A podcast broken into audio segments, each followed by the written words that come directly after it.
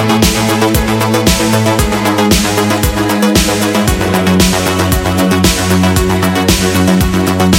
och välkommen till Robert John David. Hej, tack.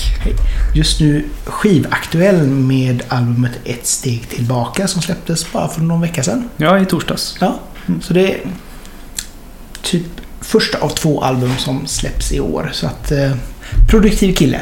Mm, det kan man säga. Men hur, eh, hur, hur blev det så att det blev två album? Eh, ja, jag samlade på mig ett gäng låtar och vi gick in i studion i somras. Mm. Eh, och vi hade nog en 15 låtar som vi ville få ihop. Eh, och vi fick ihop dem och ingen kunde petas. Så då blev det två istället för ett eh, svinlångt.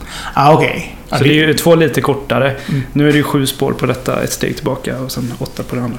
Och det är ganska skönt ändå det här för man, det är många gånger man ser ett album så är det liksom Mm. en och en halv timme musik och man känner att jag kommer aldrig orka lyssna igenom det. Nej, precis. Jag, jag, det är några som har sagt att det är ett skönt format. Liksom. Mm. Lite lagom. Ja, men det är lite som en li, lite längre EP, Mm. eller minialbum liksom. Och jag tycker det, är- det är ganska nice för då slipper man som sagt vara där att man ska koncentrera sig så länge. Ja.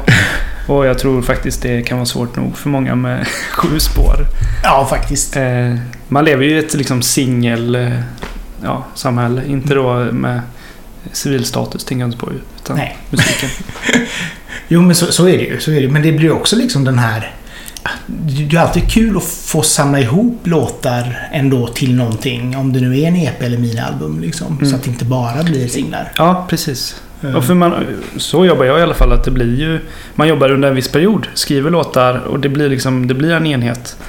Så det måste på något sätt få limmas ihop. Ja. Helt klart. Jo, nej, men, och det är väl som du säger, liksom så här att man har en story, en, en längre historia att berätta. Då vill man gärna få med det på ett Ja, ställe. ja.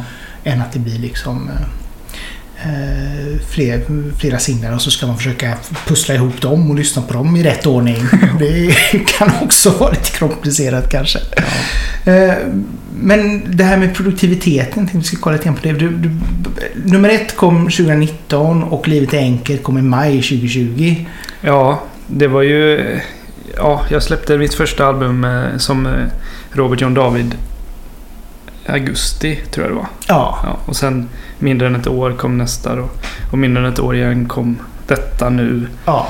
Eh, och eh, jag har redan börjat planera datum för nästa. Eh, och så. Ja, det för, nu- för nu har du ändå spelat in typ till två Ja, men album, precis. så det är ju inte så att man behöver Men vi har vänta. pausat eh, mixandet och så, så det är inte 100% klart. Ja, okej. Eh, jag och min bror Fredrik som eh, producerar de här två albumen eh, ja, men jobbar med det nu och liksom eh, finpolerar det sista. Ja, okej. Att- Men det är väl... Men eh, hur, hur får du liksom inspirationen till att skriva så mycket? Ja, Har du alltid varit en kreativ person? Vi kan börja där. Nej, Kreativ? Jo, men det tror jag att jag har varit. Jag, men Kanske inte på ett... Jag är ganska bara... Jag behöver få utagera mer än kanske vara kreativ egentligen. Så eh, jag tar i min gitarr där hemma och eh, om jag vill och det passar så blir det en låt. Mm. Men tidigare i, i mitt liv så har jag skrivit på engelska bara. Och det har varit jättesvårt att få färdigt material ibland. Och jag har också skrivit mycket i band. Mm. Och det tar ju mycket, mycket längre tid. Nu när jag skiftade till svenska språket och jag har bara mig själv att skriva med så kan jag skriva låtar, alltså de flesta är nog skrivna på 30 minuter. Ja, okej. Liksom text, eh, melodi, konceptet. Mm. Och sen lite arbete efter. Sen är det otroligt mycket som händer i inspelning. Där sätter man ju verkligen form och extra melodier och allt så. Eh, Men jag har väl alltid varit... Haft mycket för mig och gillar att driva saker. Eh, Få saker gjort och jag gillar att vara produktiv. Liksom, jag tänker att kreativitet har är det många som har. Eh, I att man skapar massa. Mm. Eh, Och det kan vara nog. Men för mig eh, handlar det nog mer om att producera saker som, som andra kan ta del av och som jag faktiskt kan njuta av själv. Så. Men när du, när du sätter dig ner och skriver någonting, var, var känner du att du hämtar liksom inspiration till texter? Och mycket i mötet med andra människor. Mm. Eh, jag jobbar som studie och yrkesvägledare på grundskolan. Eh, och möter ju ja, ungdomar från 12 till 16 år som ska sätta planer för livet. Mm. Och det kan vara väldigt inspirerande. Eh, jag satt och pratade i P4 Sjuhärad i torsdags om Dödens vals. Mm. Som är sista spåret på albumet. Och den är ju, skrev jag en dag efter jobbet när jag var hjärtekrossad över hur tufft elever kan ha det. Så det är ju väldigt nära kopplat till vad jag gör Mm. i livet. Och samtal jag har med nära och kära och sånt som berör helt enkelt. Hur, hur ser du på den, alltså, dagens ungdom eller till och med yngre då? Hur, hur deras tillvaro är gentemot när du var i samma ålder? Det är ganska stor skillnad. Skrämmande stor skillnad skulle jag säga. Jag är ju ändå, jag är född 95. Mm. Eh, så jag är 25 år. Och jag hade en... Eh, jag smsade med T9 från ganska tidig ålder. Liksom. Ja. Så jag är, ändå, jag är ändå med i det där att eh, allt ska gå så himla fort. Mm. Eh, men jag slapp ju sociala medier. Ja. Och det tror jag gör väldigt mycket. Sen sägs det ju att barnen är inte så mycket på Instagram och Facebook utan det är mer Snapchat och jag vet inte om det är någon fler forum, säkert TikTok och så. Men det, det tänker jag mycket på, alltså om, om du säger hur ser jag på dagens eh, ungdom eller så. Ehm, Jag kan inte föreställa mig hur det hade påverkat mig. Jag hade någon, eh, vet du vad bilddagboken var?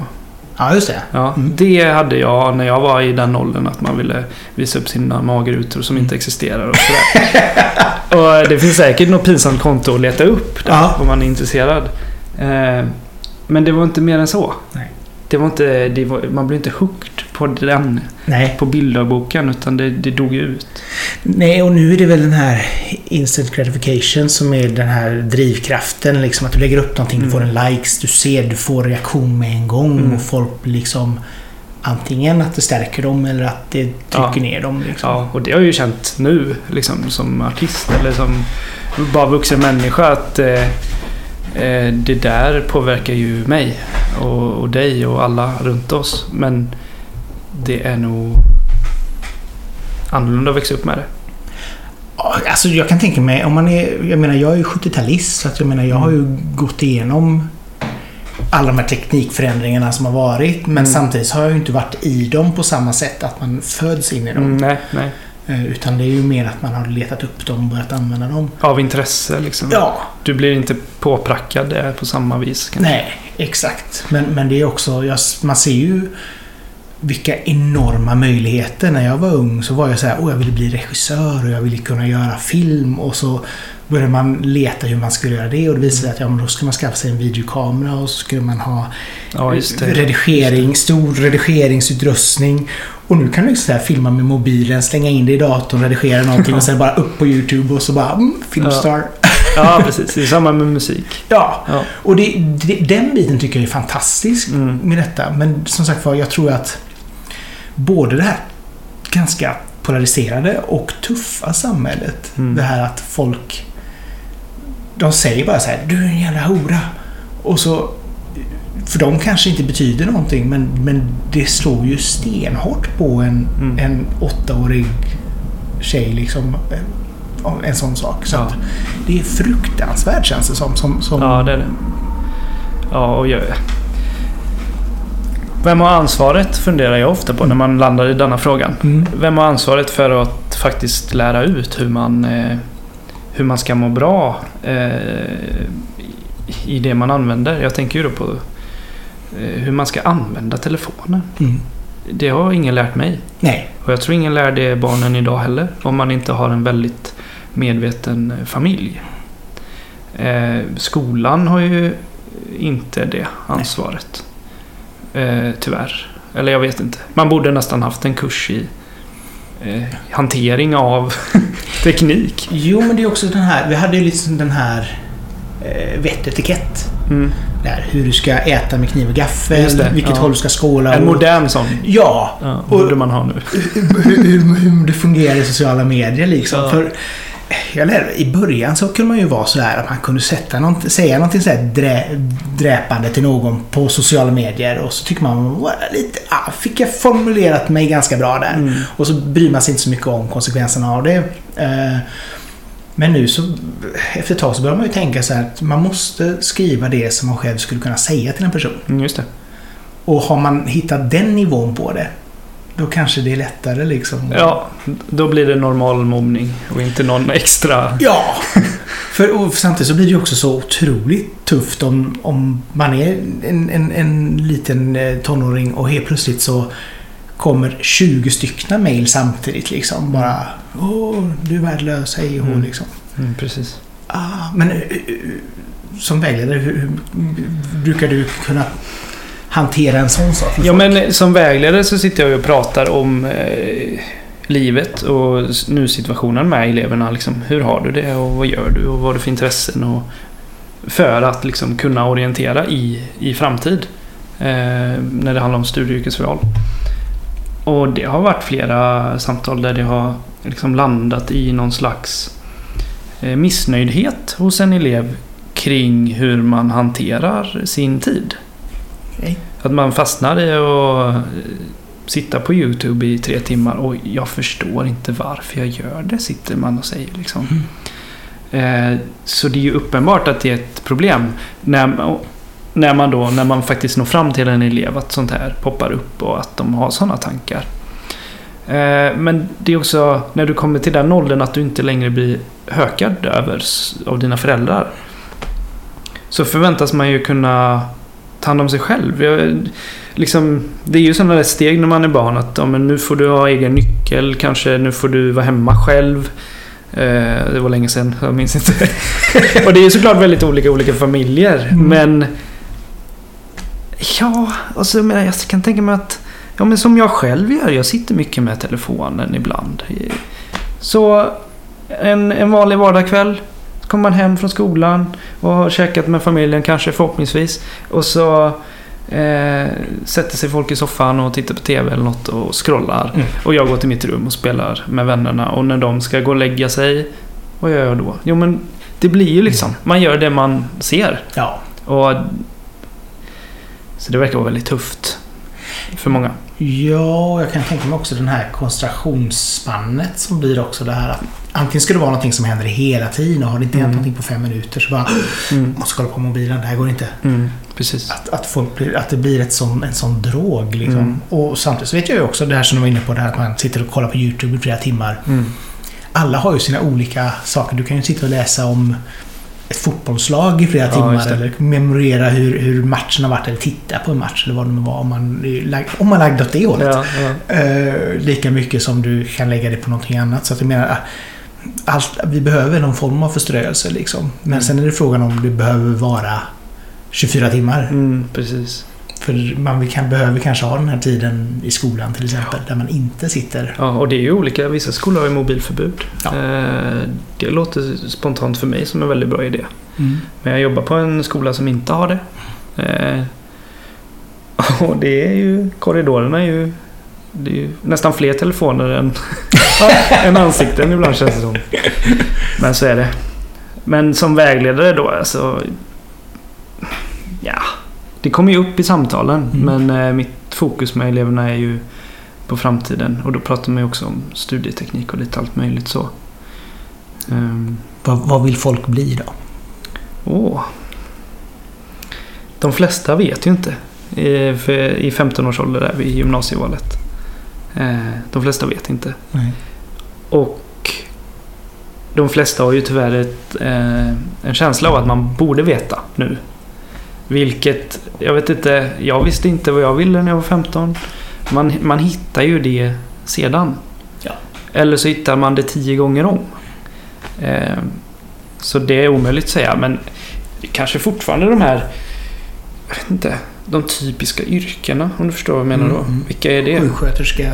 Ja, eh, Polis, eh, Ja. läkare, civilingenjör börjar bli en sån. Mm. Eh, advokat, alltså det är lite så. Mm. Eh, fortfarande, vilket jag tycker är... Jag förstår väl inte riktigt det. Sen är det också eh, ja, snickare eh, och Och liksom, elektriker, hant, hantverksyrken. Ja, precis. jo. Och alla dessa. Nu är jag lite trött på sånt där för jag har jobbat idag. Så jag kommer knappt på dem. Nej men det är ändå, liksom så här, det är ju ändå intressant att se vad... För det, det, går ju alltid i trender sånt också liksom. Ja. Och jag menar, jag menar, jag är 47 år och tänker också att jag har ingen aning vad jag vill bli när jag blir stor. Mm. Men alltså det här att om man skulle sadla om och göra någonting annat. Mm. Vad hade varit intressant att göra då? Ja, Ingen aning. nej. Jag, jag tänkte på det för några månader sedan. Mm. Jag skulle vilja bli bagare i så fall. Du är morgonmänniska. Nej, jo, jag har blivit mer. Alltså, jag var rädd att jag inte skulle kunna jobba när jag blev vuxen för jag inte kunde gå upp. Oj. Ja, det var bara för några år sedan.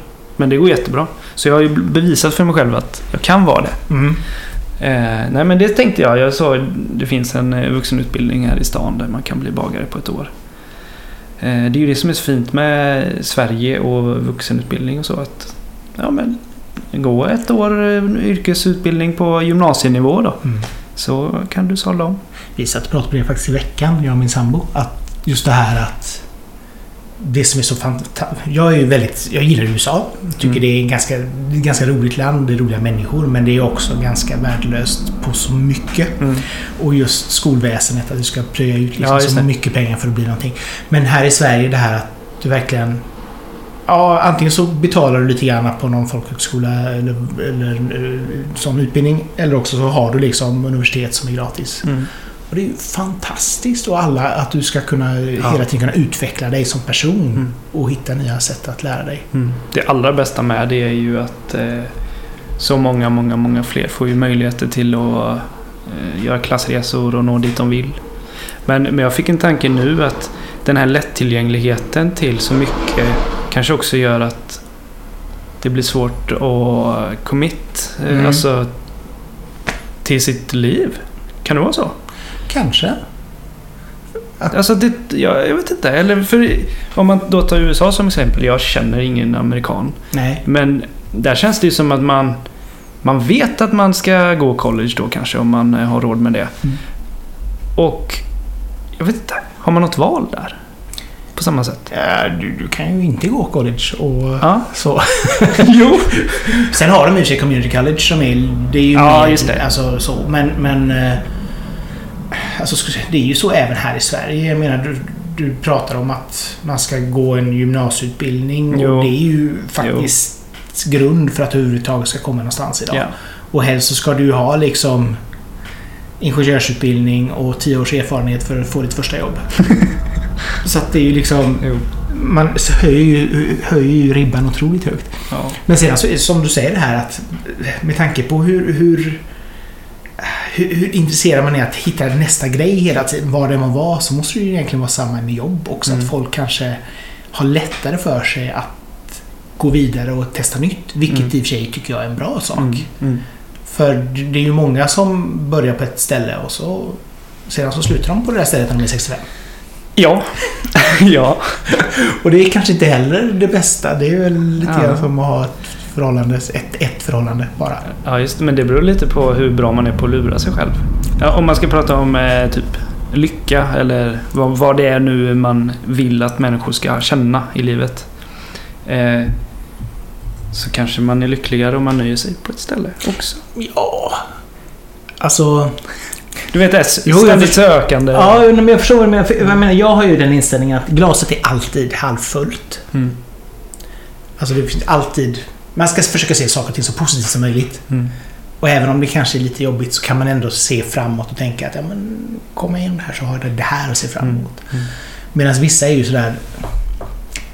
De hamnar på ett ställe de tycker det är värdelöst och så går de omkring och gnäller. Och så gör de det i 20 år på samma ställe. Jo. och man blir bara såhär... Nej, gnällandet kan man vara utan. Ja, för helvete, gå Ja. vidare liksom. Det är något som frustrerar mig otroligt mycket alltså. Ja, Ja, nej, men det är så konstigt. sluta gnäll. Ta tag i livet lite. Ja. För jag menar, det är, klart, du, det är klart att du kan gnälla om du kommer till insikt om någonting. Mm. Och då får du liksom så här kanske ha någon att bolla med. Du kan bolla med dina kollegor och du kan säga så, ja, men jag känner att det här är inte så bra. Mm. Och sen nästa steg då. Ja, ja, då får du göra någonting åt det. Ja, jag fastnade där. Ja, exakt. Det är så många som Men det är fastnar. någon jävla loop. Bara, nej. Och det är väl också det här att folk är rädda för att förändring liksom. Gå på något nytt. Så att, vi fortsätter prata om dig tycker jag. Det, här, Det gör vi. Nu, nu kom det väldigt eh, mycket ut på sidan här. Men vi börjar med Kina. Uppväxt. Kina. Kina. Ah. Första gången jag åkte dit så var det så här. "Hå! Kina? Kina. Änt- Äntligen. ja, exakt. Och jag har alltid fått upp, vilja uppleva en diktatur. Nu är jag här. Eh, Men jag får lov att... eh, Alltså Kina är ju eh, huvudorten kan man väl säga i Marks kommun. Jag är uppvuxen i Marks kommun men inte i Kina. ah, Okej. I Horred, en jätteliten ort. Men jag flyttade, mitt, min, liksom, när jag flyttade hemifrån Mm. så flyttade jag till Kina. Så jag har bott där i... Tills jag flyttade till Göteborg nu i augusti. Ah, okej. Du är ändå så pass ny göteborgare. Ja, ja. Så då fick du det här brevet att välkommen till Göteborg och så fick du 10, eh, 14 dagars spårvagn och Nej, det fick jag inte. Jag fick nog ingen gratis spårvagn. ett sånt svek Västtrafik. Nej, det tror jag inte. Hur trivs du i Göteborg? Eh, det var jättetufft i början. På vilket Eh, sätt? På alla sätt. Men det har nog inte med Göteborg att göra. Det har nog med mig att göra. Tror jag. Nej, men alltså. Eh, jag är ganska fyrkantig på många sätt. Jag gillar att veta vad jag har saker och ting om mig själv. Och det var jobbigt att välja väg till Hemköp. Liksom. Det var jobbigt att hitta i Hemköp. Det var... Allt var jobbigt samtidigt. Och liksom det här pendla på ett nytt sätt till jobbet. Och jag, var, jag blev lite deprimerad där i två månader. Nej, tråkigt. Ja. Var, var, var, var, var i stan bor du? Eh, Kortedala. Det Södra är väl Kortedala. ändå helt okej? Ja, det är absolut. Lägenheten är fin. Eh, Jag och min eh, partner har det bra. Men eh, det är tufft. Det var väldigt tufft. Men jag var... Ja, det var jobbig väntan på att flytta och det blir sådär. Ja, jag, att flytta är nog inte min grej. Nej, okej. Så kan man säga. Det är framförallt astråkigt att Ja, ja. Eh, Det här packa ner, packa upp. Ja. Den biten ser man aldrig fram emot. Ja, precis. Nej, men så, så var det. Eh, men när det släpptes så... Alltså jag fattade ju att det bara var en fas. Eh, det spelar ingen roll vart jag bor. Nej. Egentligen. Men det är viktigt för mig då att liksom... Hitta tryggheten liksom. Ja, precis. Inte känna sig som en...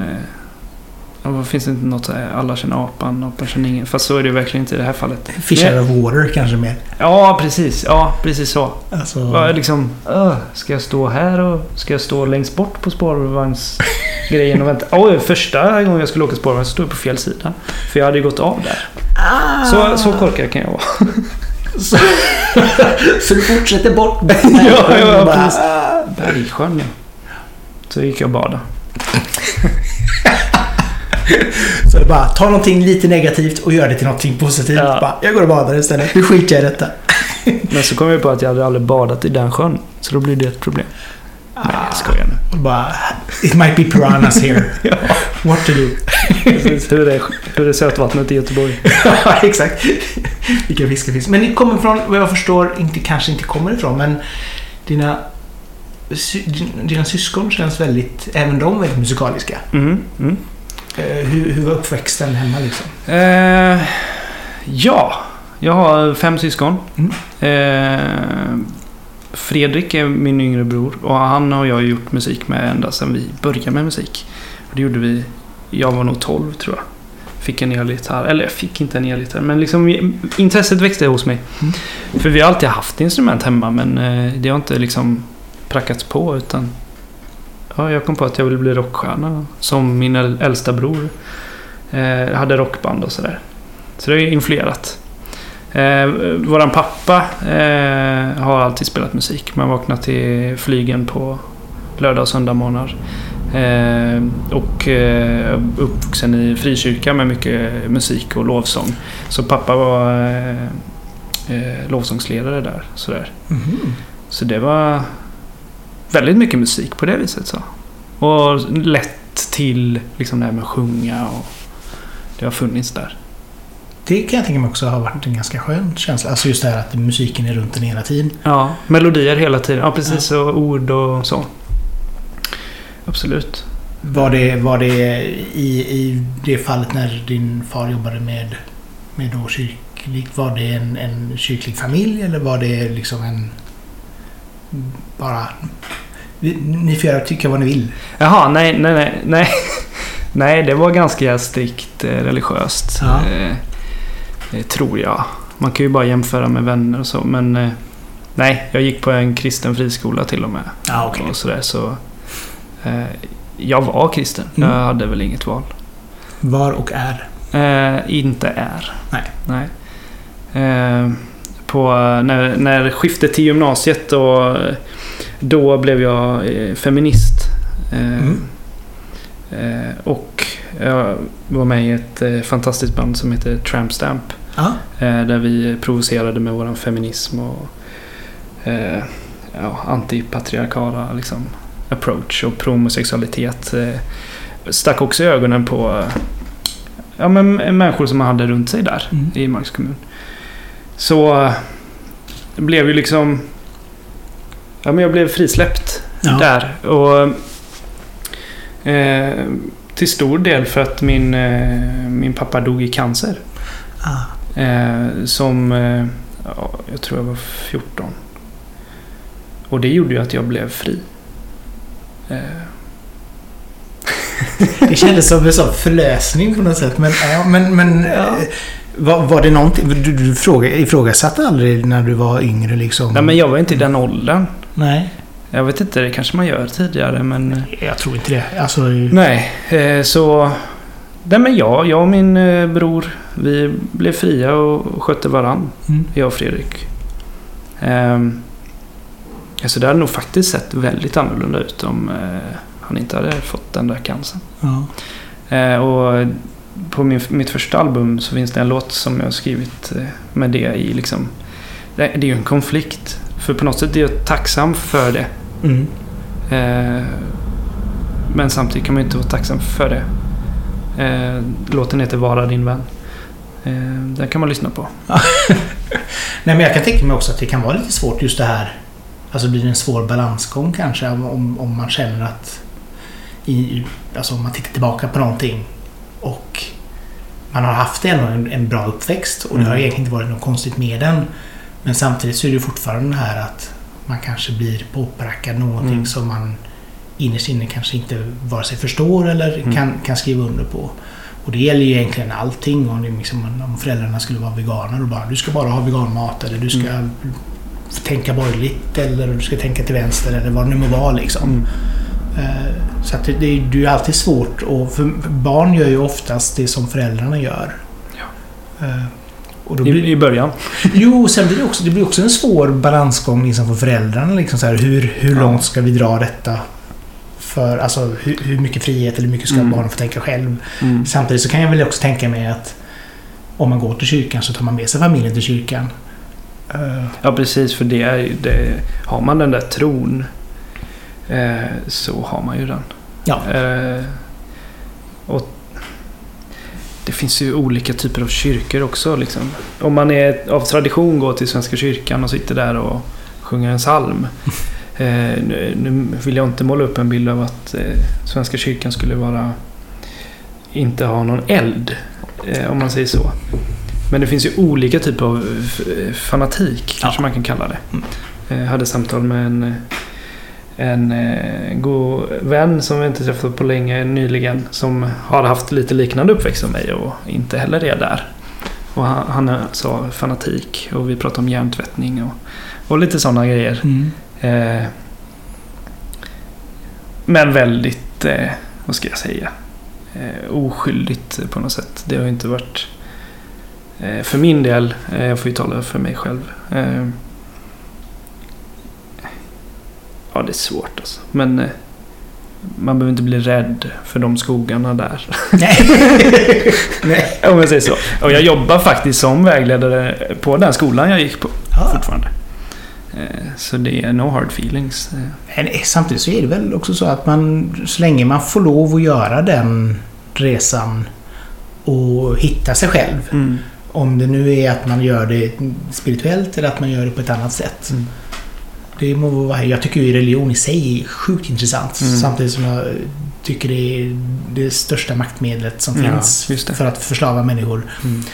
Eh, Så att jag är ju inte direkt troende på det sättet. Utan jag brukar säga att människan skapade Gud efter sin förebild.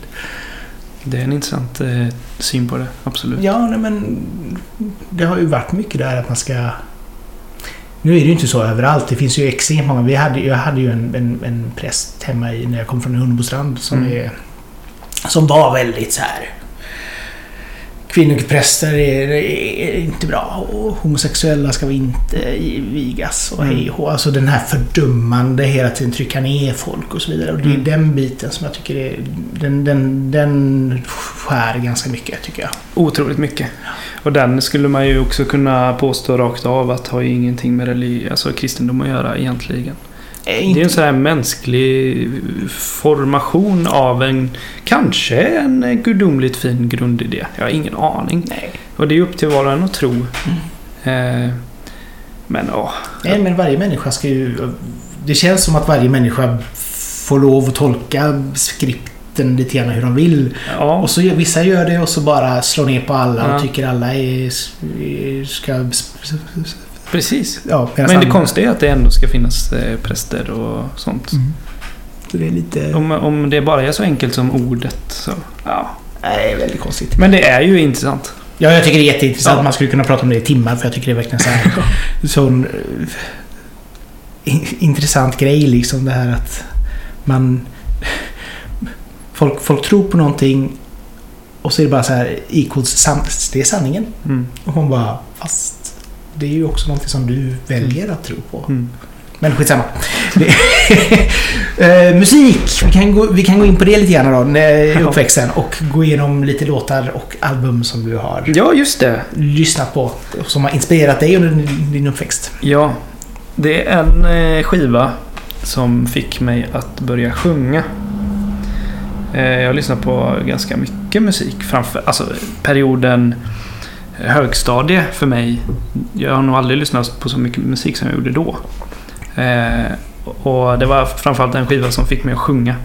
Eh, Louder Now med Taking Back Sunday. Mm. Eh, det var ju... Hade den på CD och skulle man städa eller göra något så gick den på full gas och man sjöng med och liksom skrek med. Han har ett väldigt, väldigt ovanligt register den sången så man hänger inte riktigt med. Men eh, den skivan har gått varmt och sen för några år sedan köpte jag den på vinyl så den går fortfarande varmt.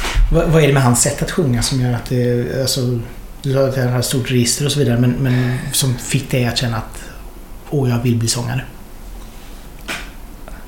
Det var nog låtarna, alltså det är otroligt så här riv. Har du lyssnat på dem? Nej. Nej, väldigt rivig eh, rock. Mm. Eh, pff det var ju liksom inte Fallout Boy eller My Chemical Romance, men det var eh, något i den stilen. Liksom sådär. Eh, men jag, det, var, det var låtarna och eh, attityden. Så här. Ja, en låt börjar så här.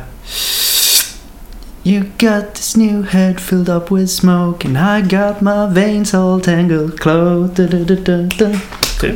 Så det är otroligt melodiöst och... Eh, men liksom... Ja. Så ska vi försöka komma på en låt där du kan få lov att dra ett bloss innan du börjar. Liksom. ja. Jag har inte hittat det än. Kommer nästa skiva. Eller nästa nästa skiva kanske. Ja, precis. Det får det bli. Nummer två i listan. Eh, det är en låt. Mm. Eh, och jag har lite så här snyggt fått in flera artister. Eh, Without You I'm Nothing med Placebo. Ah. Och det är ju då versionen där han sjunger med David Bowie. Mm. Molko Bowie. Alltså, jag lyssnade på den på spårvagnen idag. Den är jättefin. Eh, och jag älskar Bowie. Eh, och jag älskar Placebo och jag lyssnar på allt. Eh, hela tiden. Eh, så kan man väl säga. Men det roliga är att jag upptäckte Bowie genom Placebo. Jaha, Eh, ja. kul. Eh, Om man nu kan upptäcka Nej men, nej men alltså någon, någon gång så måste man ju upptäcka en artist. Eller Ja, liksom så här, ja. ta åt sig åt en artist. Och det betyder ju inte att Man måste lyssna på Bowie hela livet. Nej, nej precis. Så. Så det var, det var jag förstod att, eh, jag menar en förebild till en förebild. För Ja. Molko, eh, Brian Molko i Placebo. Eh, eh, har jag ju influerats mycket av, i, framförallt i ung ålder med, med också sången och, och man, det finns lite gamla låtar alltså när jag var riktigt ung. Eh, då låter det ju lite Molko wannabe kan man säga. Jo, men du har ju det och sen har du som sagt var eh, lite androgyn som Ja. Bowie körde mycket på. Ja, men precis. De- ja. Och jag förstod ju att eh, efter att ha sett lite klipp och så, de tyckte nog väldigt mycket om varandra. Mm.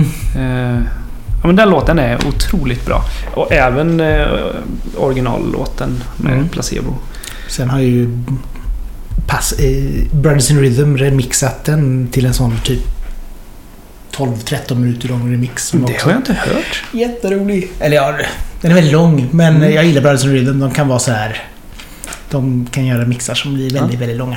Den får jag kolla upp. Ja, så det är mitt tips till dig. Ja, Efter Placebo kommer... Eh, ja en, eh, en låt med Arab Strap. Mm. Eh, Jag säger Arab Strap, men nu försöker jag vara lite... Arabstrapp som vi säger här i Göteborg. Ja, men jag... Jag har mina grejer för mig när det gäller språk. Ja. First Big Weekend. Mm. Eh, ja, men det, det är en låt som är grym. Men den är ju ganska dålig. Om man så här bara rent... Om jag inte hade varit i rätt stämning eller eh, velat att den skulle vara bra. Så hade jag också kunnat, när jag lyssnar på den första gången, få, fått för mig att det här låter som någon som skojar. Alltså för det är ju en, det är genialiskt. Det är liksom någon trummaskin som är helt off och så är det en akustisk gitarr och så är det en... Eh, ja, vad är det? Skottland han är ifrån som bara... First big weekend summer. Så. Eh, men det är, det är grymt. Eh, otroligt bra eh, koncept. Mm. Och de hittade jag på ett hemskt pinsamt sätt. Jag sommarjobbade, sommarjobbade på ett lager. Och man lyssnade på musik. Det var ganska tidigt av Spotify tror jag. Jag minns inte när det var. Men vi sökte på arab. Jag tror vi ville ha något liksom... Något kul. Det var inte så att vi ville lyssna på arabisk musik. Mm. Men vi vill ha kul. Då söker vi på ordet arab. Eh, Och det känns så himla fel idag. För... Men det är mycket som känns fel. När man tänker tillbaka på hur man betedde sig. Ja. Men så hittade vi arabstrapp. eh, Som jag kallar dem. och det bara... Och den låten och bara... Så gick vi där på lagret och packade ordrar och... Det var ju grymt. Och diggade. Och diggade. Arab strap. Och sen var det på senare tid som jag förstod att eh, de var approved by Mogwai och lite sånt här. Jaha. Och det har delat scen med dem. Och, så då blev de ju helt plötsligt coola och då lyssnade jag på mer och ja, det var väldigt bra. Jo, men det, det är väl så med många, alltså både det här som du sa med placebo, just det här att hittar du en artist så kommer du också som sagt hitta andra artister som är liknande eller att en artist som du tycker om tycker också om den här artisten. Som, alltså, Ja, men precis. Det går lite grann sådär. Mm. Att bra smak går igenom allting. Ja, men det gör ju det. Ja. Ja. Om, om man har standard. ja. Hög standard. Nästa låt. Sen nästa är det. Tältet med Jakob Hellman. Jaha. Eh, som kristen uppvuxen då så Mm. tycker jag han sjunger så fantastiskt fint om upplevelsen av, gå, av att gå in i ett väckelsetält och se människor eh, prisa Gud och ha fångat sanningen och stängt in det i ett tält. Och så sjunger han om hur han, vad han upplever där inne och liksom så här lite, ja, beskriver det bara. Och sen går han ut och... Men är det inte det här det handlar om? Alltså, Mm. man, man tar någonting, gör det till en, en produkt och prisar det. Och så stänger man in det i tält och sen packar man ihop det tältet dessutom. Och, Mm. men just att man, man bär runt på någon slags sanning. eh, Så är det ju inte, kände jag. Och den eh, låten, väldigt bra. Det är väl lite grann samma sak som det här man kan bara vara kristen eller man kan bara Mm. dyrka Gud i en kyrka. Ja, Och det är också så här, nej det är väl överallt. ja, det är det väl. Lite grann så. Ja. Så att, ehm, Ja, så väldigt... Bra tanke. Väldigt bra låt. Och den kom ju så sent och gött på och Stora havet. Eh, så jag tror väldigt många har missat den. För eh, jag kan tänka mig att många har lyssnat på den korta varianten av albumet. Eh, mm. Mm. Bara någon rivig elgitarr och Jakob Ja. Hellman. Vad tycker du om hans nya? Eller har du hunnit lyssna? Eh, Ja, jag tog faktiskt tiden att lyssna på det förra veckan. Eh, jag tycker att... Jag tycker inte så mycket om saker egentligen. Eh, Men det här, det tycker jag. Nej, men jag gillar det. Eh, jag gillade soundet på den. Det är sällan jag gillar soundet på saker nu för tiden. Men det är liksom...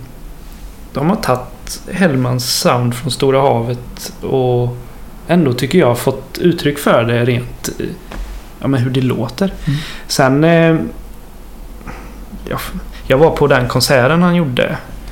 Eh, vad heter det? Uppe på Avenyn. Uh, Götaplatsen. Ja, men han gjorde ju en sån turné. När var det? Förra året måste det varit. Precis innan Corona. Ja, okej. Ja. Eh, och där fick man höra en del av de här låtarna Mm. live.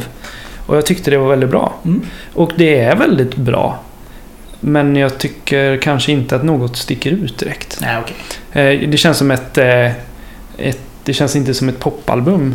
Utan det känns mer som ett... Eh, men en fortsättning på Jakob Hellman. Ja. Och det är väl jätteskönt. Ja. Ja, men jag vet inte vad jag förväntade mig. Jag tror det, det är ju svårt också när du släpper någonting typ jo. 90, eller 89 eller vad det nu var. Mm. Och så eh, nu då Så. ska man släppa någonting igen Mm. för första gången. Mm. Det är klart att du, du, det är svårt att leva upp till den hypen Ja. som egentligen inte finns. För det, är egentligen, det känns inte som det är egentligen någon mer än eh, musikjournalister i Mm. Sverige som bryr sig. Egentligen. Nej. Men, men annars är det bara... Ja, ja det, Men man kan väl det känns som att... Eh, jag får en bild av att allmänheten är väldigt glada i det släppet. För att... Det är i alla fall den bilden jag har fått. Att man har släppt den tillsammans med Jakob Hellman mer än att han kommer med sitt nya album. Mm. För eh, han har ju varit i allas hjärtan i 30 år. Mm. Och så, ja men kom igen nu, man hejar på. Mm. Och det är, det är fint. Jag tycker framförallt den eh, låten där han eh, känner sig utanför. Eh, han kommer in någonstans och känner sig utanför, eller hur den går. Ja, men det känns som att man, man får... Man skapar sig en bild av Hellman och så får man lite bekräftat den i de här låtarna. Mm. Och det är väl fint. Men det känns inte som ett album. Nej. Eh, men det behöver inte vara. Nej, det är låtar är låtar. Så Ja. Det är så pass liksom. Var det någon mer? Ja, Ja, ett, eh, ett album också. Cold Fact med Rodriguez. Ah. Sugarman. Mm. Eh, ja, det Va? grep tag i mig. På vilket sätt? Jag minns inte hur, hur det var. Men det var, blev ju en grej där med den här dokumentären. Eh, jag tror att jag började lyssna på den för att jag och eh, nej men Fredrik var väldigt noga inför eh, festivalen man gick på att eh, undersöka varenda artist. Det finns något bra som inte missar något bra. Han är väldigt bra på sånt. Och då lyssnade vi på Rodriguez för att han skulle ju till Way Out West då. Eller det kanske var ännu mer tidigt. Ja, men det var, han var ju på ett sig. Ja, han var det. Men jag vet inte, minns inte när det var jag. Ja. Men... Eh, nu börjar jag bli gammal känner jag när man fastnar i och... 25 år och pensionär. Ja. Ja, precis. Ja, var det... Var det 2000? Fast det är ju ingen som kommer ihåg sånt. Man bara säger Åh, de var ju där för något Ja. år sedan. Och sen bara, nej det var 2012. Ja, precis. Men Cold Fact. Eh, men jag gillar hur det är liksom lite så politiskt men ändå bara rökig bar känsla. Och att det är så... Man hör att han har spelat med, med gitarr och sen är det någon producent som har lagt en... Mm. Såna här... Såna grejer. Ah, okej. Och en bas och det, allting ligger så sjukt gött pannat. Jag vet inte, är det 60-tal eller 70 eller något? Och, nej men det, det, det var något som jag kände var äkta som jag inte hade mött på länge. Och något som är äkta, det, det tar ju tag i igen om man lyssnar på det i rätt tid. Och jag gav det nog också väldigt många lyssningar. Ja, okej. Och, Och då får det ju en plats hos en. Brukar du vara duktig på det med att eh, lyssna in dig på album eller låtar eller är det bara... Ja, men bara de artisterna som jag redan tycker om. Okej. Jag är inte en stor musikkonsument idag. Nej. Eh, inte alls alltså. Det är fortfarande för mig samma artister som, som det alltid varit känns som. Ja. Eh, De säger ju att man upptäcker musik fram till man är ungefär 27. Mm, Sen så är det skval, liksom. Så stannar du med dem och så har du liksom mm. samma artister som du kört hela tiden. För de flesta människor. Ja, jag tror jag har fastnat ännu tidigare. Men jag sitter och funderar på vad, jag, vad är det senaste jag upptäckt. Bara som musiksnobb. Det, men det är typ Courtney Barnett kanske. Ja. Det var ju några år sedan. Men ändå, man, alltså, man behöver ju liksom så här... Senast så släpps det ju så jädra mycket musik också så att jag menar, sitter du och kollar på eh, New Music Friday eller vad det nu är så... Du hittar ju alltid något. Men sen så ska man ju också lära känna artisten och det är svårare idag. Mycket svårare. Måste det vara. För det känns som att det bara släpps låtar och inte så mycket bygga artist. Inte så mycket fluff. Nej, men liksom det här att alltså, lära känna artisten och veta vad de tycker om och hej och liksom. Alltså det är klart man kan kolla på Instagram men Mm. det är inte den här... Ja, Men det är väl bara där du får utrymme. På dina egna sociala medier. ja men lite så. Ja, för ingen annan vill driva din story. Nej men lite så. Så är det ju. Så det är därför du får komma hit och Ja, berätta, din, berätta din story. Ja, precis. Ehm, kul! Alltid roligt att höra vad folk gillar för musik själv och sådär och vad som Mm. inspirerat dem. Så att jag tycker det, eh, det brukar alltid ge lite extra. Mm.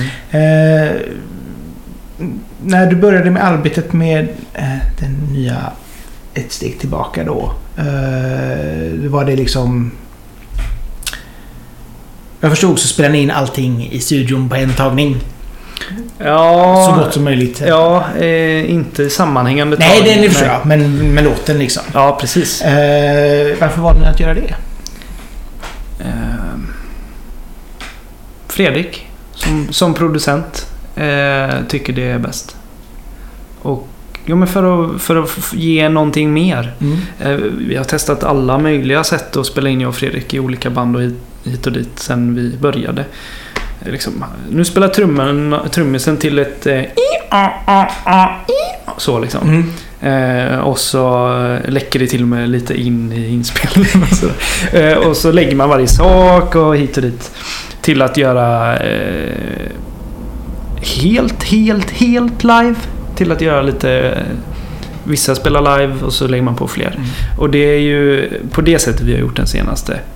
Att jag har sjungit live. Mm. Och det är väl det egentligen som är den största grejen. Och trummorna är live. Och Fredrik på keys. Mm. Och bas på vissa låtar. Men Jesper, vår basist, kunde inte vara med hela vägen. Nej men det är för att fånga låten. Mm. För att eh, det ska vara mer än bara en ljudvåg.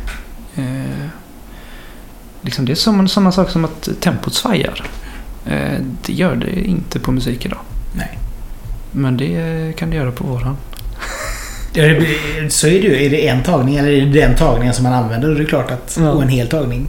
Jag menar annars kan du bara... Nu tar du den här meningen och så tar vi nästa mening. Precis. Så klipper vi ihop det sen. Det blir bra. Ja, Och så och eh, pitchar upp. ja, om ni inte vet det så är det ju så man jobbar. I branschen. Så att det är liksom... Men hur är det att jobba med Fredrik? Alltså för ändå så här... Du samarbetar med din bror liksom väldigt Ja. mycket. Hur, hur är det? Blir ni så här ovänner eller blir ni bara... Hjälper ni varandra? Vi, vi, eh, vi hjälper varandra väldigt mycket. Eh, Det var härom veckan som vi hade problem med kommunikationen tyckte jag i en situation. Eh, liksom. Men det är ju så det är när man är med människor. Eh, men vi har jobbat på vår relation i så länge nu. Och jag som storebror har ju tagit massa onödigt ansvar. Eh, och haft svårt att släppa det. Men nu har vi hittat ett sätt att ha en normal relation, typ. Jag vet inte. Ja, men vi förlorade vår pappa och liksom det har varit... Ja, jag har tagit ett stort ansvar och varit den som bestämmer hela tiden. Men så är det verkligen inte nu. Och vägen hit, där det är han som bestämmer när han är producent, har varit väldigt förlösande men också väldigt knacklig.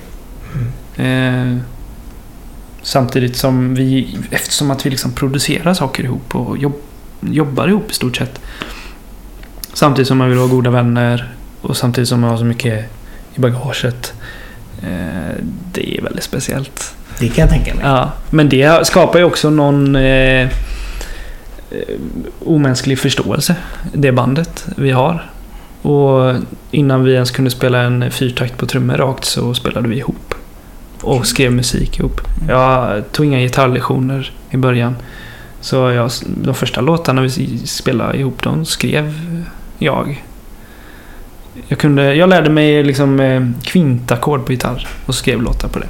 Jag sjöng så att jag svimmade för att jag inte visste hur man sjöng och spelade och liksom skulle sjunga som Brian Molko. Och, eh, fick ingen luft. Och, Oj! och Fredrik spelade så hårt så att cymbalfliserna höll på att skära, skära mig i ansiktet liksom när jag bara flög iväg. Och, Oj! ja, så... Från där till nu. Nu eh, har Fredrik fått tag på en studiolokal vid Linné så där hänger vi och har, har det lite lugnare. Har landat liksom både Ja. Personligt och, och Ja, men precis. yrkesmässigt. Precis. Kan man väl säga då. Så det är väldigt fint att jobba med honom. Studio Trappan, som det heter. Ja. När, va, vet du varför han liksom tog steget att skaffa sin egen studio? Ehm, Vi behövde en ny replokal. Eh, Vi har tidigare haft replokal i Kina. Eh, Och vi har alltid velat göra studio av det. Men inte haft lokal för det. Så han har ju... Vad säger man? Länsat, lusat eh, hela marknaden. Mm. Och nappat på allt som har haft med studio att göra. Ett år. Eh, Och till slut då så hittar man något kryp in. Kul! Så ja, han är, han är grym på det där. Liksom letar eh, gamla mikrofoner och preamps. Och, för han är noga och vill ha det på riktigt. Jag menar, jag har gjort musik på en laptop hemma. Mm. Eh, men att eh, ha en eh, riktig studio med utrustning som gör att du låter så himla mycket bättre för att det är fem rör i kedjan eller vad det nu är. Det är fantastiskt fint. Det gör så otroligt mycket för ljudbilden också. Ja, Så att det är... Nej men det är. Det kan jag tänka mig. och det är verkligen, den studion då är ju uh, under development. Han köper ju, investerar i nya mikrofoner ganska ofta. Mm. Så eh, det är kul också för det blir, det blir nytt och man får lite mer att jobba med. Så jag menar, trummorna hade låtit bättre om vi spelar in det nu än det vi har släppt.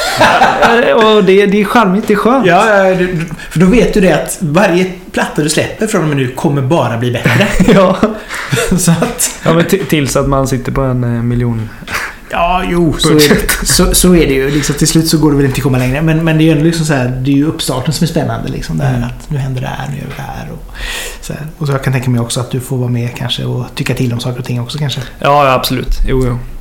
Det är ju det är också fint liksom. Ja. Eh, tänkte vi skulle gå in lite grann på albumet. Eh, Mm. Just på Våra tårar. ja. Sorry för någon gått bort. Det känns ju direkt som att det handlar om din far. Ja, det var det jag tänkte på. Eh, jag satt där liksom, semestern hade gått. Och reflekterade över att jag inte sörjer. Eh, och att jag inte vill besöka graven. Gravplatsen. Okej. Eh, och då skrev jag en låt om det. Och då blev på något sätt, låten blev ju ett sätt att sörja för mig.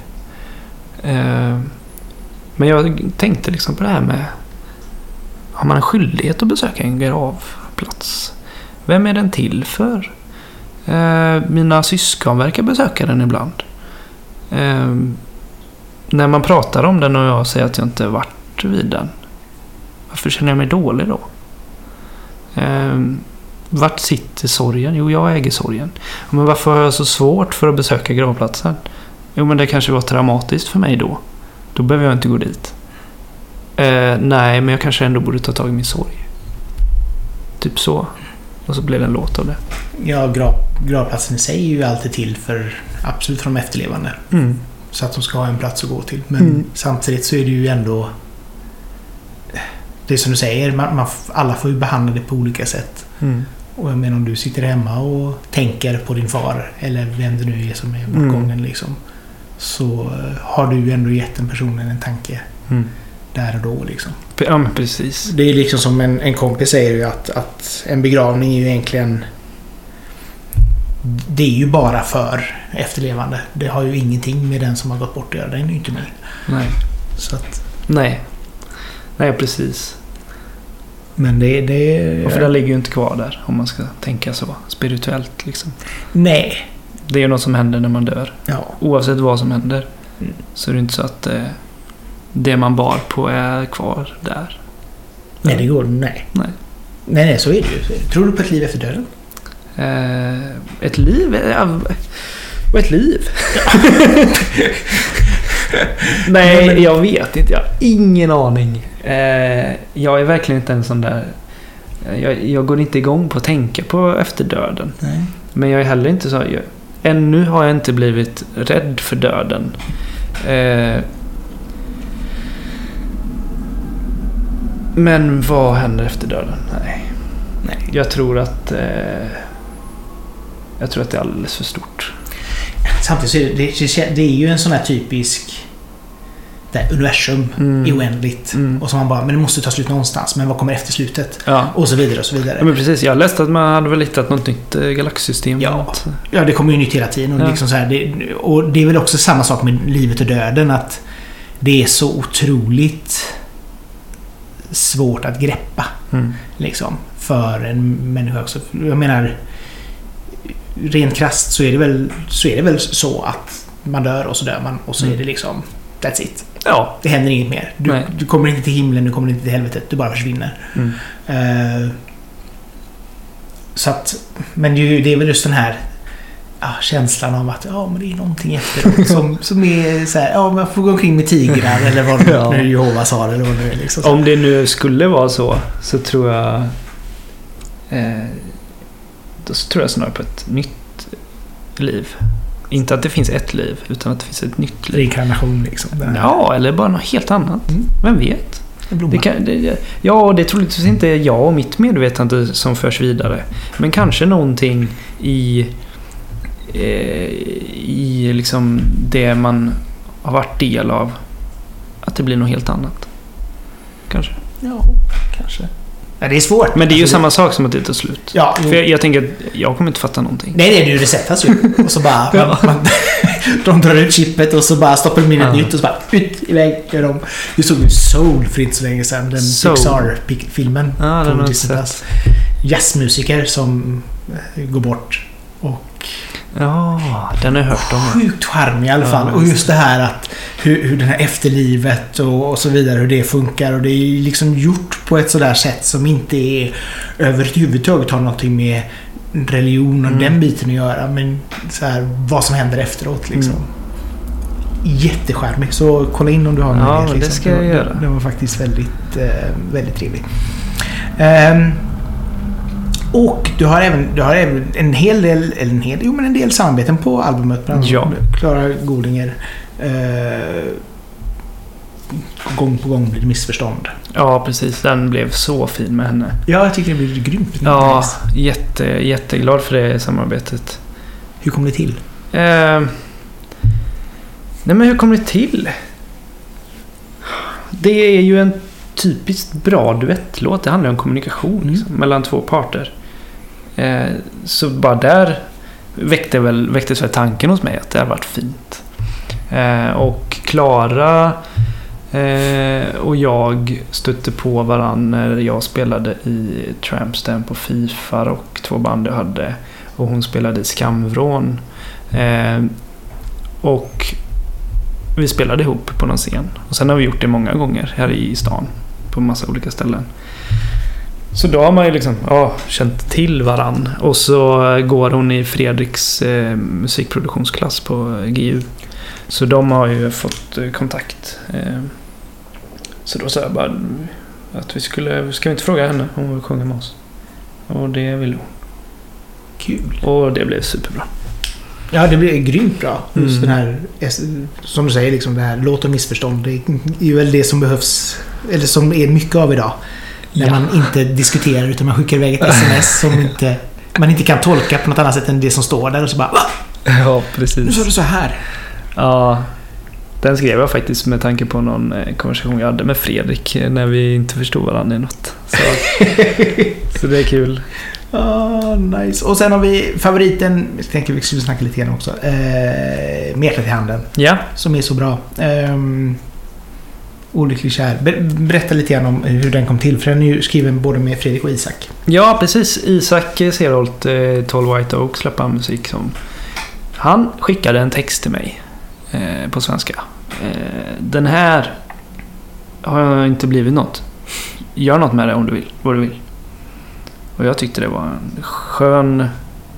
Sköna verser liksom. Eh, och eh, jag menar okej, jag testar väl. Jag har aldrig, aldrig gjort så innan. Någonsin. Jag har aldrig försökt sätta eh, musik till någon annans text. Inte i alla fall när den liksom ligger där framför mig. Och så här, jaha. Hur- Vilket ackord går det till den ordet? Nej, men, kul. nej, men så jag, jag kände för det och eh, ja, men hängde av gitarren. Eh, och så kom det där. Och då bum, med hjärtat i handen. Så Mm. superenkelt. Det är nog den lättaste låten jag har skrivit. Men det är också en sån härlig... Alltså, skulle du liksom så förklara Göteborgs pop för någon så är det ju en väldigt typisk Eller hur? Göteborgs poplåt. Ja, det, det blev så. Lite brass och lite så här, Ja, alltså, ja. skönt gung och man blir glad och det är liksom Mm. så här festlåt. Man kan tänka sig att man sitter i Vasaparken och dricker öl. Liksom. Ja, det, jag får också den här känslan. eh, Helt klart. Väldigt somrig. Så att det är jävligt kul. Men det är också lite roligt att, att, att eh, Up är med även på Alldeles för nära. Ja, där hör man ju honom spela, Isak spela eh, munspelet och eh, akustisk gitarr med mig. Ja, den blev också väldigt fin tycker jag.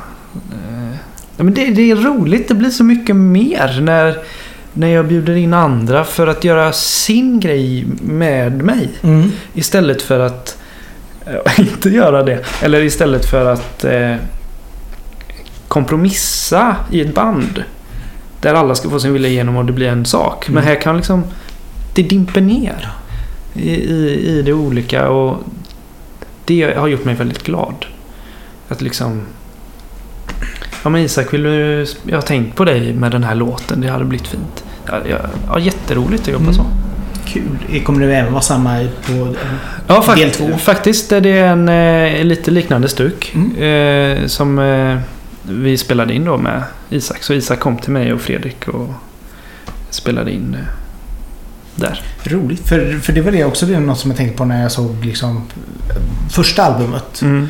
Där är det ju, om man går igenom i alla fall det som står på Spotify, de olika Mm. credits, så är det väldigt många människor som har varit med på varje låt. Mm.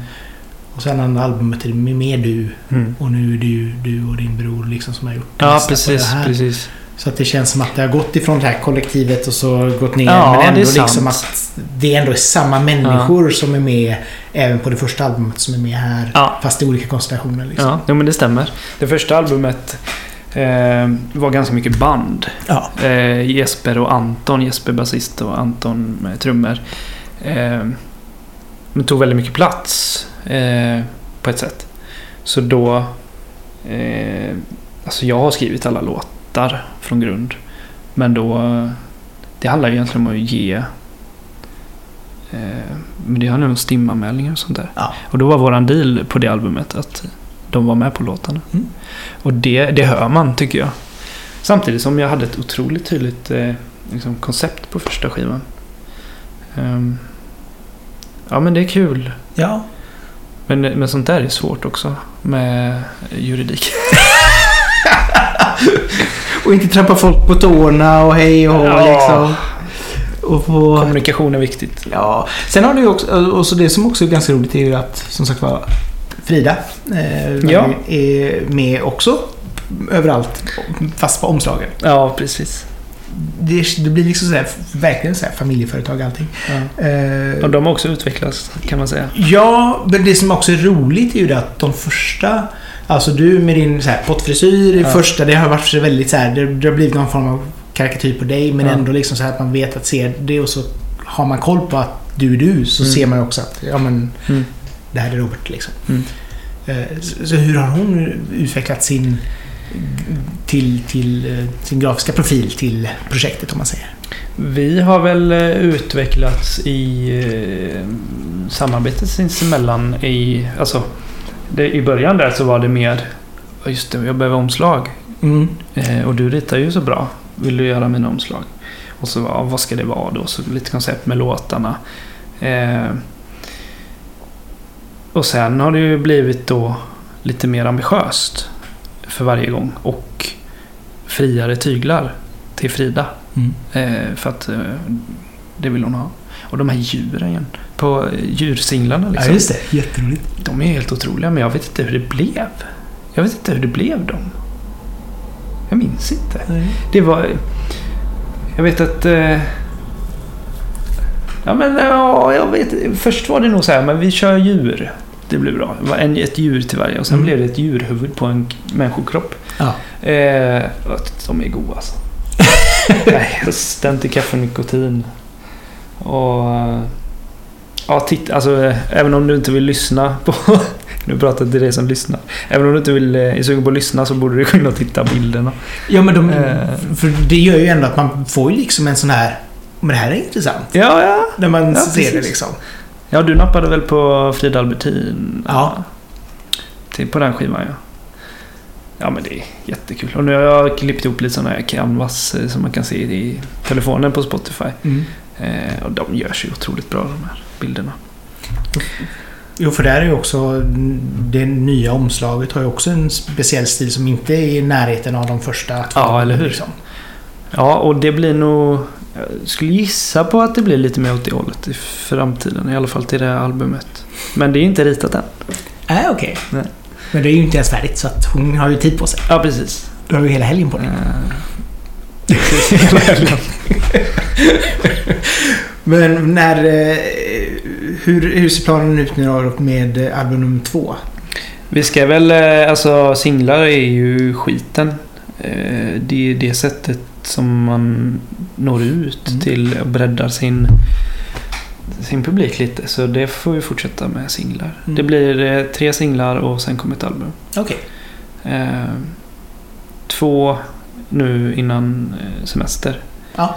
Eh, Och sen en singel och sen album. Hösten då. gång. Och sen eh, jobbar jag faktiskt på mycket mer än så. Ja, jag läste det. Att du hade liksom så här, det var 15 låtar till dessa två album och sen bara fast typ, nu har jag skrivit 25 nya låtar och man bara...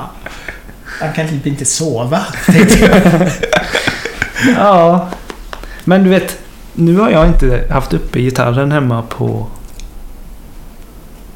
kanske en och en halv månad, två månader. Oj, så här 20, 2021 börjar väldigt lugnt. Ja, men om jag inte har en idé eller inspiration eh, så försöker jag inte.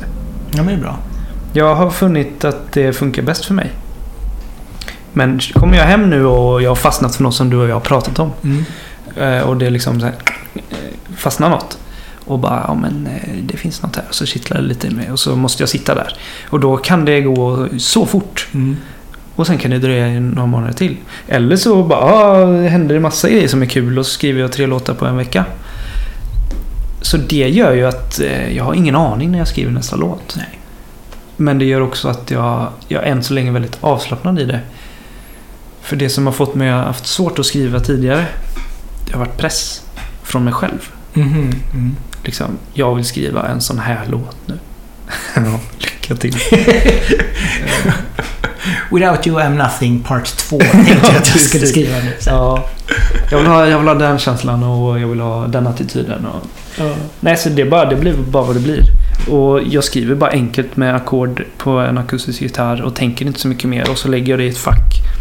Och så väntar vi tills vi ska spela in. Det behöver inte vara svårare än så heller. Samtidigt så är det ju som sagt man ska ju jobba på det sättet som man själv känner sig bekväm i. Mm. Och jag menar... Ja, ja. Vissa går ju, åker liksom till sin studio fem dagar i veckan, sätter sig från klockan nio till klockan sex och så tittar på ett tomt papper. Mm. Bara, Och man måste ha sådana dagar också. Ja. Man kan vara lite oinspirerad några dagar och så Ja, kom, kommer en dag som man bara Oj, nu rann det till och så bara Vad fick vi till det här? Där är jag tacksam för att ha liksom ett, ett annat yrke och en annan värld. Mm. Så jag kan, jag kan pausa eh, i huvudet och så kommer jag tillbaka sen. Mm. Så kan jag sitta och spela tv-spel alldeles för mycket. Tills att jag blir inspirerad. Vilket är det spel är det du är inne på nu? Eh, nu, jag spelade precis eh, färdigt Control eh, till PS4. Så nu testar jag God of War det senaste. Ja. Eh, men jag är så sugen på Bluefire, ett indiespel som kommer ut eh, på fredag tror jag. Okej. Jag fick eh, nys om det. Det ska vara någon slags mix av ja, men, plattformsspel som eh, Mario och Zelda och så någon sjuk ny variant. Jag vet inte. Det är säkert upphypat. Men, ja, men 3D-plattformer med liksom jättesvårt att hoppa till punkt till punkt. Men så är det ändå 3D och lite så här gammal Zelda eh, Mm. och ja, men lite så här, man öppnar eh, olika dungeons och där finns ett skatt men nyckeln är där. Ah, okej. Ja. Men i 3D. Det känns unikt. Jag är väldigt eh, sugen på det. Ja, oftast är ju det här 2D eller också att det är över... Man ser det överifrån. Ja, liksom. precis. Ja. Så det blir nog cool. Men eh, samtidigt är jag sådär, jag kan inte börja med något när jag har något igång för då tröttnar jag på det och då...